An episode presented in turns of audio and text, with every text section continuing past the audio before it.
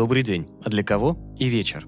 Луис Иванович на связи. Мы запускаем серию подкастов аудиосериала «Квест на смысл». Это первый аудиосериал, который выпустил телеграм-канал. Каждую неделю мы будем делиться с вами новым эпизодом. Ну а сейчас первая глава. Где-то очень-очень далеко зазвучала мелодия. Зазвучала так далеко и тихо, что это была даже не сама мелодия, а только намек на нее. Отсылка, аллюзия. Но с каждой секундой звуки становились громче и сливались в ту, до боли знакомую мелодию, которую я не желала сейчас слышать. Я знала, спрятаться не получится. Никогда не получалось, и казалось, что тот, кто наигрывал ее, неумолимо приближается, и никакие горы и болота на его пути не помешают терзать и мучить меня этой противной песней. Вот она зазвучала громче, потом еще, потом настолько громко, что пришлось разлепить один глаз и вытащить руку из-под одеяла. Я стала шарить рукой вокруг в поисках телефона, чтобы выключить будильник, и, если получится, то выключить навсегда. Ненавижу утро, ненавижу просыпаться, ненавижу эту песню, которая играет сейчас в телефоне. Уже три недели ненавижу. «Ах, вот ты где! Ну-ка, иди сюда!» Я поднесла телефон к открытому глазу и с огромным удовольствием выключила будильник. Второй глаз не открывался. Это расплата за мою лень при снятии макияжа. Ладно, позже разберемся. Я села в кровати и разлепила глаз руками. Без одеяла было неуютно и холодно. Сейчас, еще не до конца проснувшись, я напоминала себе новорожденного младенца, которого доктор Зло совместно с ведьмами-акушерками насильно вытащила оттуда, где тепло и безопасно. Вытащили и почему-то радуются. Невыносимо хотелось откинуться на подушку и снова спрятаться под одеяло. Но если бы я это сделала, мечте конец. Не той мечте, что с большой буквы «М», но все же. Ну все, хватит, соберись. И заранее содрогнувшись, я опустила ноги на холодный пол. Рядом с кроватью на невысоком журнальном столике меня ждал мой спортивный костюм и бутылочка с водой. Выпив глоток воды, я стала одеваться. Так, наушники на месте. Вода. Ой, Шапку надо надеть, март на дворе все-таки. Ну, вроде все. Постояв еще секунду, я выскочила на улицу наматывать свои километры. Холодный воздух ущипнул за щеки, и я проснулась окончательно. Тут совсем недалеко, буквально через два дома, была школа со спортивной площадкой. С собаками у школы не гуляли, да и компанию составляли только три человека. Парочка лет под сорок, мне хотелось думать, что они муж и жена, и старичок, какого-то совсем лохматого года рождения. Первые два дня я жутко стеснялась, но потом заметила, что парочка вообще никакого внимания не обращает, а старичок скорее мотивировал, чем вгонял в краску. Дедушка-спортсмен был одновременно и потешным из-за своей манеры бега и вызывал крайнюю степень уважения за упорство. Когда я приходила, он уже бегал, а когда я заканчивала, он оставался, и если парочка иногда не появлялась, то старичок был тут каждый день. Когда он меня замечал, он всегда широко улыбался, являя миру и мне оставшиеся три последних, но очень белых зуба. Я всегда искренне улыбалась в ответ и махала рукой. Там-то я и бегала каждый день уже третью неделю. Поприветствовав дедушку, я включила секундомер на моих джишоках и побежала. А пока я бегу, кстати, можем познакомиться. Привет, меня зовут Катерина. Можете называть меня и Катарина, и Катя, и вообще любыми производными. У меня инфаркта не будет, Хотя нет, если назовете Катькой, будет, но только уже не у меня. Я окончила университет по специальности, которая никому особо сейчас не нужна. А тому, кому нужна, тот много денег платить не хочет, но душа требует чего-то грандиозного. Правда, пока я сама не знаю чего. Преобразить мир, наверное, ну и заработать при этом. А пока я работаю менеджером по продажам всякой пастилы, зефира, щербета и прочей отравы, которую сама даже в голодный год есть не буду. Работа нудная, начальник имбецил, зарплата, не сказать, что маленькая, но от случая к случаю есть на что покутить и иногда даже переодеться. Хотелось бы сказать, что у меня так же, как и у всех, но это совсем не так. Родилась и живу в Москве. Пару лет назад я приехала от мамы и сейчас живу в бабушкиной однушке. Сама же бабушка уже третий год поднимает целину на даче и в обозримом будущем обратно не собирается. Странное дело, но я постоянно замечаю, что бабушка намного прогрессивнее мамы. Она первая подписалась на мой бьюти-блог в Инстаграме, пишет комментарии, даже один раз участвовала в конкурсе. А мамы там до сих пор нет. Обидно. Не поймите меня неправильно. Маму я люблю. Но любила бы ее еще сильнее, если бы смогла доказать ей, что я уже давно взрослый и вполне самостоятельный человек. И то, что я делаю в инсте, для меня важно. Но не все так плохо. Есть в моей жизни и светлые пятна. Блог в Инстаграме и Вика с Миленой, мои подруги. Про свой блог я могу говорить часами. Косметика – это моя страсть. Не знаю, откуда это у меня, может, рекламы в раннем детстве пересмотрела, но факт остается фактом. Косметика – это то, что я люблю, в чем очень хорошо разбираюсь и советую с полной ответственностью. И, можно сказать, даже бережно. Поэтому я не хватаюсь за все подряд и выкладываю у себя только то, в чем полностью уверена. Бывают времена, когда возникает соблазн дать стране угля, мелкого, но много. И иногда очень трудно удержаться, особенно когда в кошельке только купоны на скидку, а на карте минус. Но я справляюсь. Да, особых денег это пока не приносит, но позволяет не тратить на то, чем часто пользуюсь. Для тех, кто далек от этого всего или считает мое бьюти-увлечение ерундой, могу сказать только одно. Мне тоже никогда не понять заядлых филателистов, футбольных фанатов и 40-летних мужиков, сутками зависающих в World of Tanks. И, кстати, своими пробежками я тоже обязана блогу. Ну, в основном блогу. Самое сложное в йоге – это расстелить коврик, повторял мой тренер по йоге в те времена, когда я жила с мамой и денег на йогу и хватало. В моем случае самым тяжелым было проснуться. Два месяца я каждый день давала себе слово, что завтра точно побегу. Два месяца. Часы мотивационных видео, сотни статей о дисциплине и силе воли. Я даже нашла миленький школьный стадиончик и прошлась по беговой дорожке. Вечером, укладывая спортивный костюм на столик перед кроватью, я кричала себе «Соберись, тряпка!», а с утра шептала «Ща, еще минуточку». Наверное, все так и продолжалось бы до сих пор, если бы не Вика с Миленой. Вика пообещала, что будет бегать вместе со мной, поживет у меня недельку и составит компанию. Они приехали с Миленкой вечером и остались на ночь. А с утра просто вытолкали меня в костюме за дверь и сказали, что откроют только через час. Что оставалось делать? Правильно, я побежала. Почти побежала. Мне всегда казалось, что я в отличной физической форме, но, сделав два круга, я сдохла. И тут я разозлилась на себя по-настоящему. Бывают в жизни такие дни, когда буквально за одну секунду мир меняется. И в беспристрастном зеркале реальности ты видишь себя такой, какая ты есть на самом деле. И отражение мне не понравилось. Вспомнились все отмазки и оправдания, которыми я убаюкивала себя, отлынивая от действительно важных дел, лень, страхи, мешающие сделать важный шаг. Это было неприятно. Но это придало сил. Несмотря на холод, одышку и ноющие ноги, я стала быстро, насколько это было возможно, ходить по дорожке и выходила отведенные мной уже 40 минут. Ковыляя к дому, я дала себе слово, во что бы то ни стало, каждый день выходить на пробежку, и слово я свое сдержу. Зачем так себя истязать? Но, во-первых, дисциплина. И дело вовсе не в пробежках. Да, работа у меня дрянь, но я заметила, что если обязательно соблюдать несколько простых правил, делать ее становилось легче. В блоге дело пошло веселее. А во-вторых, скоро выйдут новые коллекции косметики, вещей и всего, чего только можно. Прошлым летом мне наконец-то стали поступать предложения выложить кое-чего из одежды. Да, бренд недорогой, но получилось неплохо, и мне даже что-то заплатили.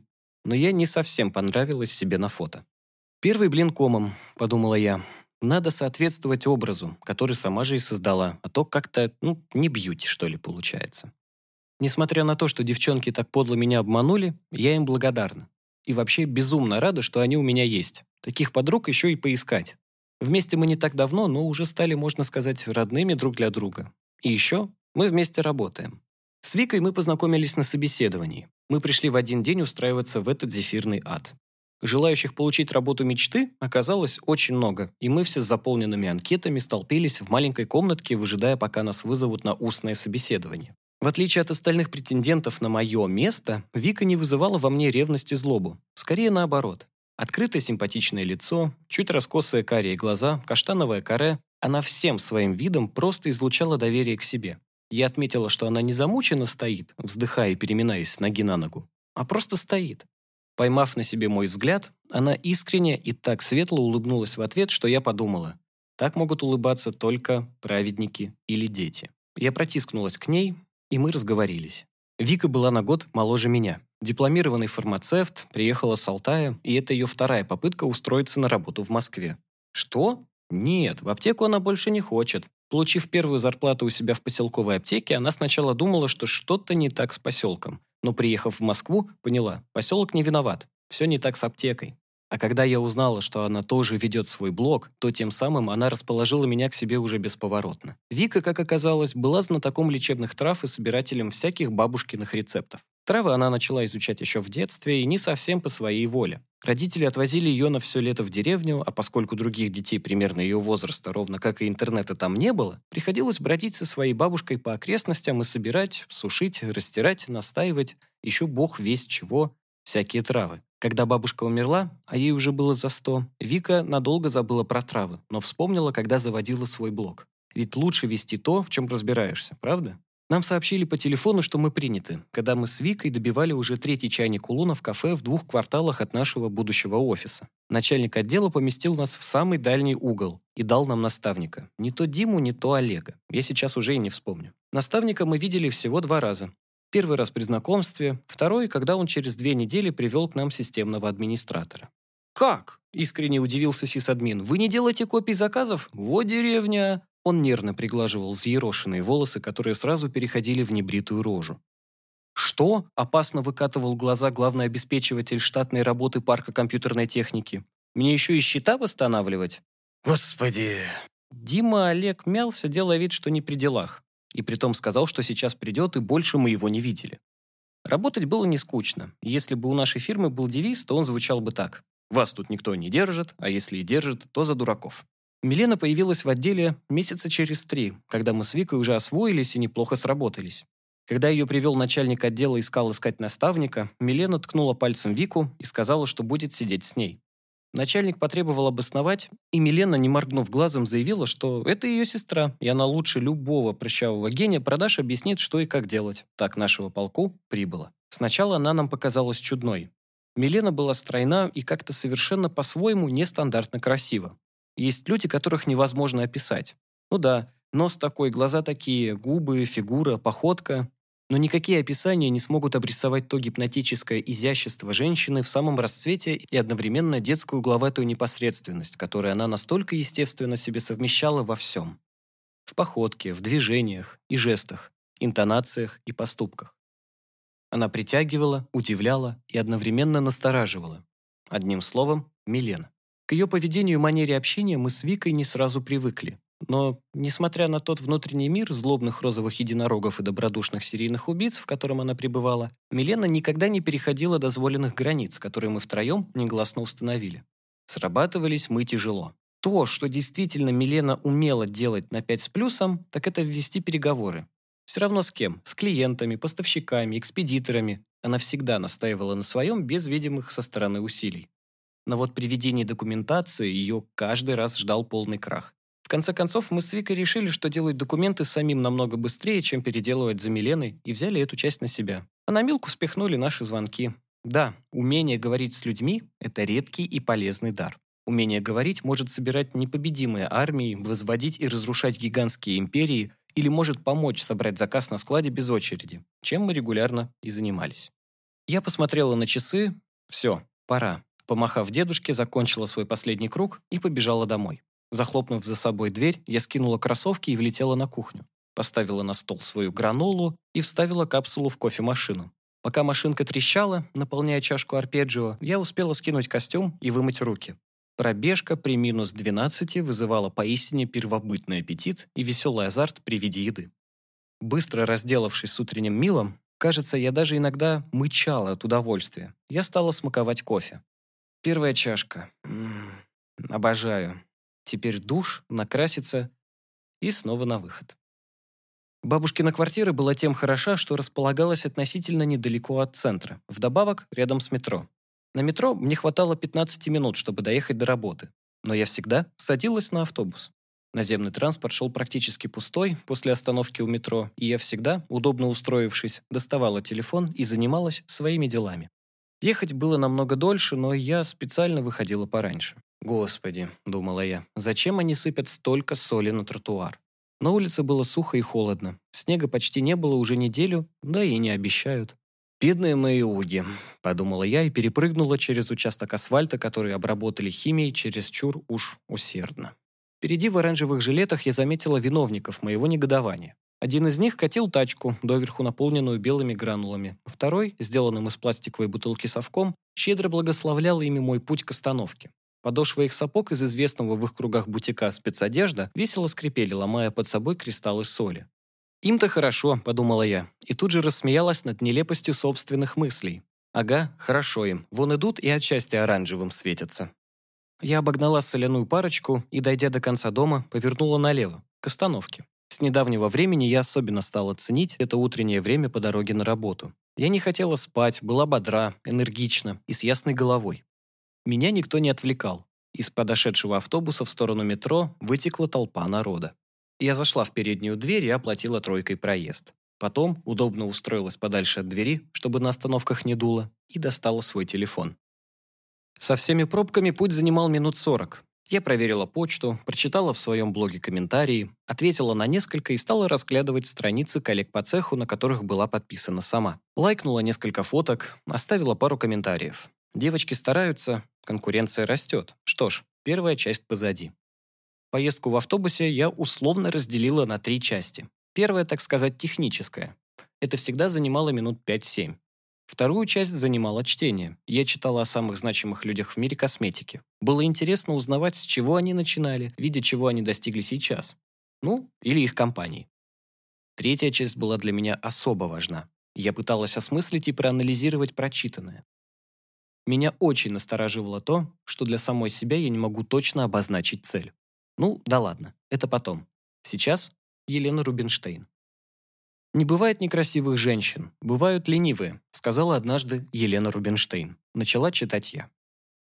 Елена родилась в 1870 году в Кракове. Девочка знала пять языков и имела большую страсть к арифметике. По окончании гимназии она отправилась в швейцарский медицинский университет грызть гранит науки. А теперь это все забудьте, так как правды здесь очень мало. Вся биография была изобретена самой Еленой для более эпичного зачина. Кроме еврейской школы у девушки не было никакого образования, хотя в своей биографии она приписывает себе и гимназию, и университет, и много чего еще.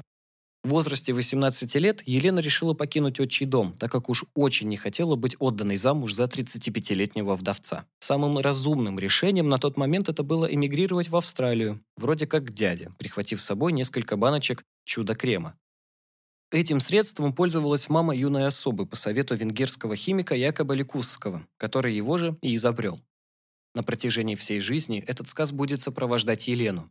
Мадам, как называл ее первый муж, рассказывала, что подрабатывала в аптеке и там же научилась кремоварению, разработав на основе имеющейся у нее формулы Ликусского свой крем «Валас». С этого и началась империя. К 1902 году Елена смогла открыть в Мельбурне свой первый салон-магазин, в котором и начала продавать свой чудо-крем под названием «Валас». Это средство призвано защитить кожу австралийских барышень от палящего солнца и сохранить их красоту. Мисс Рубинштейн создала целый дворец красоты. Множество комнат, шикарно обставленных, в которых посетительницам предлагался осмотр, ценные советы от специалистов своего дела и, наконец, возможность приобрести волшебный крем. Мадам Елена не просто советовала баночки без разбора. Она вела разделение кожи на типы – сухую, нормальную, жирную. И свою продукцию она позиционировала в соответствии с этим разделением. Мадам Рубинштейн наняла фармацевтов высокого уровня, все силы которых были направлены на разработку новых средств красоты. Работая в Сиднее, Елена познакомилась со своим первым мужем Эдвардом Титусом. Статьи, которые писал Эдвард в международные издания, принесли Елене новых клиентов. Заказы стали течь в Австралию со всего мира. Это и натолкнуло мисс Рубинштейн на мысль о том, что стоило бы покорить Европу, а потом уже и Америку. У Елены даже появилось двое детей, но они ей были не так интересны, нежели ее работа. Немало нового Рубинштейн придумывала и в маркетинге. Например, при запуске в продажу своего парфюма Heaven Scent с крыши высотки запустили 500 воздушных шаров, к которым были прикреплены маленькие корзинки с ангелочками. А в рекламе активно использовались дамы в белых халатах, чтобы создать у зрителя ощущение, что над косметикой работают врачи. В 1932 году Елена выпустила первую в мире водостойкую тушь. Представление продукта широкой публике было роскошным. Тушь испытывала на себе команда по синхронному плаванию. Еще через 20 лет Рубинштейн изобретет первую кисточку для туши, которая будет очень похожа на современную. Владеющая огромным состоянием, Елена была, на удивление, скупой. Она никогда не обедала в ресторанах, предпочитая брать еду из дома, не оставляла таксистам на чай и торговалась с ними за каждый грош. Работницам в магазинах постоянно урезала зарплаты, за что получила обидное прозвище. Персонал называл начальницу тираном-истребителем или женщиной-смерчом. и уходил работать в салоны к ее вечной сопернице Элизабет Арден. Что тут еще? Сальвадор Дали ее рисовал, Пикассо. Да, умна, успешна, оборотиста, но не сказать, что приятная во всех отношениях женщина.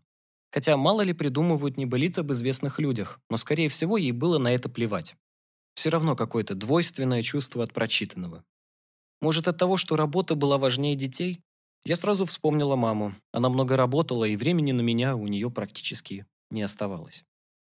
В голове почему-то застряло слово «успешно». Что-то у меня не клеилось. Я несколько раз повторила его про себя. Ясности это не прибавило. Успех – достижение поставленных целей в задуманном деле. Выдала Википедия. Общественное признание чего-либо или кого-либо. Получается, мне не подходит путь этой самой Рубинштейн. Да потому что она сама его прошла и получила за это признание. Что такое успех? Деньги, власть, слава? А сколько денег, над кем власть, за какие такие заслуги слава? Еще вчера я, не задумываясь на вопрос о том, какая у меня цель, ответила «быть успешной». А успех в достижении цели, замкнутый круг какой-то. Алиса в стране чудес. Если не знаешь, куда хочешь попасть, иди куда угодно и не ной. Нет, мне это не подходит. Нужно ясно определить цель. Тогда станет видно, если не прямую дорогу к ней, то хотя бы направление. Составить план, проявить упорство, и тогда, теоретически, можно будет относительно быстро дойти. А если нет? Тогда нужно вернуться к теории, увидеть ошибки, принять во внимание новые возможности, изменить план и снова в путь. Ой, и как раз моя остановка. Я выскочила из автобуса, улыбаясь. Ну, Елена, ну, Рубинштейн. Ай да, из-за вас чуть не пропустила свою остановку. Сама умерла, а вредничать продолжайте. Почти смеясь, я побежала не к офису, а в обратную сторону. Тут недалеко делали кофе на вынос. Захотелось выпить самой и угостить своих девчонок. Отстояв очередь, я взяла три латте с корицей и в один стакан добавила двойной ореховый сироп. Для Милены. Опоздала я всего на 15 минут. Зайдя в офис и увидев глаза Вики, я поняла, что что-то случилось.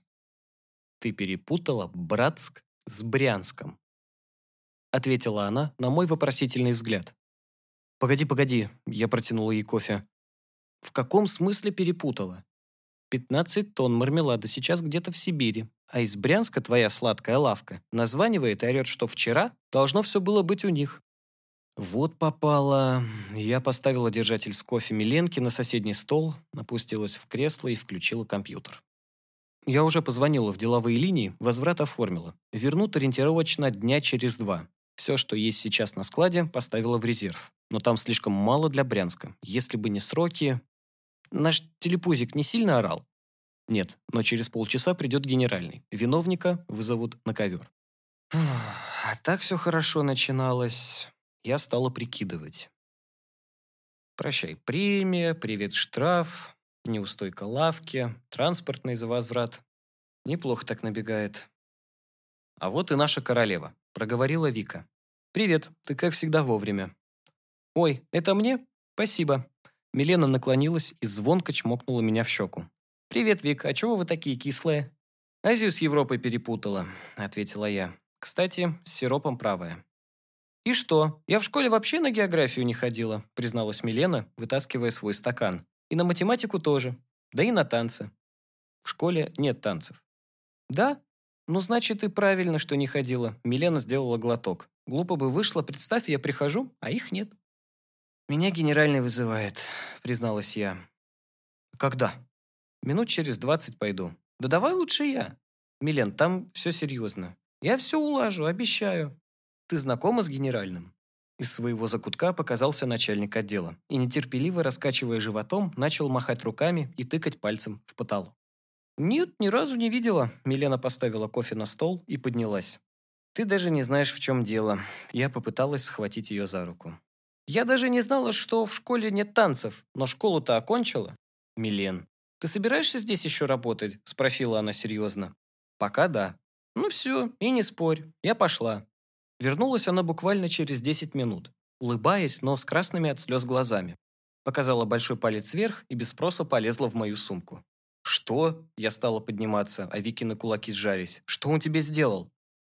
«Ничего», – Милена вытащила из моей сумки салфетки. «Правда, ничего. А где та тушь, которая мне понравилась?» рассказывай», – потребовала Вика. Когда я зашла, сразу стала плакать, потом вроде как успокоилась. А когда он открыл рот, зарыдалась с такой силой, что самой себя жалко стало. И? Ну не тяни. Все в порядке. Премию не снимут, транспортную оплатят, товар велел набрать из других заказов, которые не горят. Из каких? Номера дал? Я повернулась к компьютеру. Этим сейчас телепузик занимается. А, вот ты где. Милена нашла тушь и попыталась сообразить, как вытащить кисточку. Главное, ему позвонил, приказал заняться этим лично и не беспокоить девочек, мол, у них и так работы хватает. «Дай сюда, я сама». Я отобрала тушь и повернула Милку к себе лицом. «Богинь ты наша криворукая. Сейчас кофе допью и позвоню в твою лавку». Милена подняла подбородок и покорно отдалась в мои руки. «С неустойкой будем решать». пятницу гуляем, угощаю», – объявила я и занялась любимым делом – наводить красоту на красоте. Крася Милене ресницы, я думала, как же мне повезло с подругами. Как-то раз, поругавшись с мамой по телефону, меня прорвало, и я вывалила на своих девчонок все, что накопилось у меня на душе за всю мою недолгую жизнь. Они не кинулись меня утешать, не стали жалеть, не стали добивать банальными советами. Они обняли меня и просто забрали половину моей боли. Забрали так просто и естественно, что как будто занимались этим по 10 раз на дню. Забирали и ничего не просили взамен. Мне тогда по-настоящему стало легко и спокойно. Сказать, что они были замечательные, значит ничего про них не сказать. И для меня оставалось загадкой, почему их не приняли мои старые школьные университетские подружки. На днях рождения, других встречах мы втроем неизменно оказывались в одиночестве посреди толпы. Через некоторое время я решила, что, ну, не принимайте, ну, идите лесом. Вопрос, кто мне дороже, даже не возник в моей голове. «Все, закончила», – я протянула Милене зеркальце. «Посмотри, нравится?» «Шикарно!» – произнесла она и показала на телефон. «Наберите мне лавку». «Держи». Вика протянула трубку. «Скидку, скидку пообещай на следующий заказ». Но Милена только фыркнула в ответ.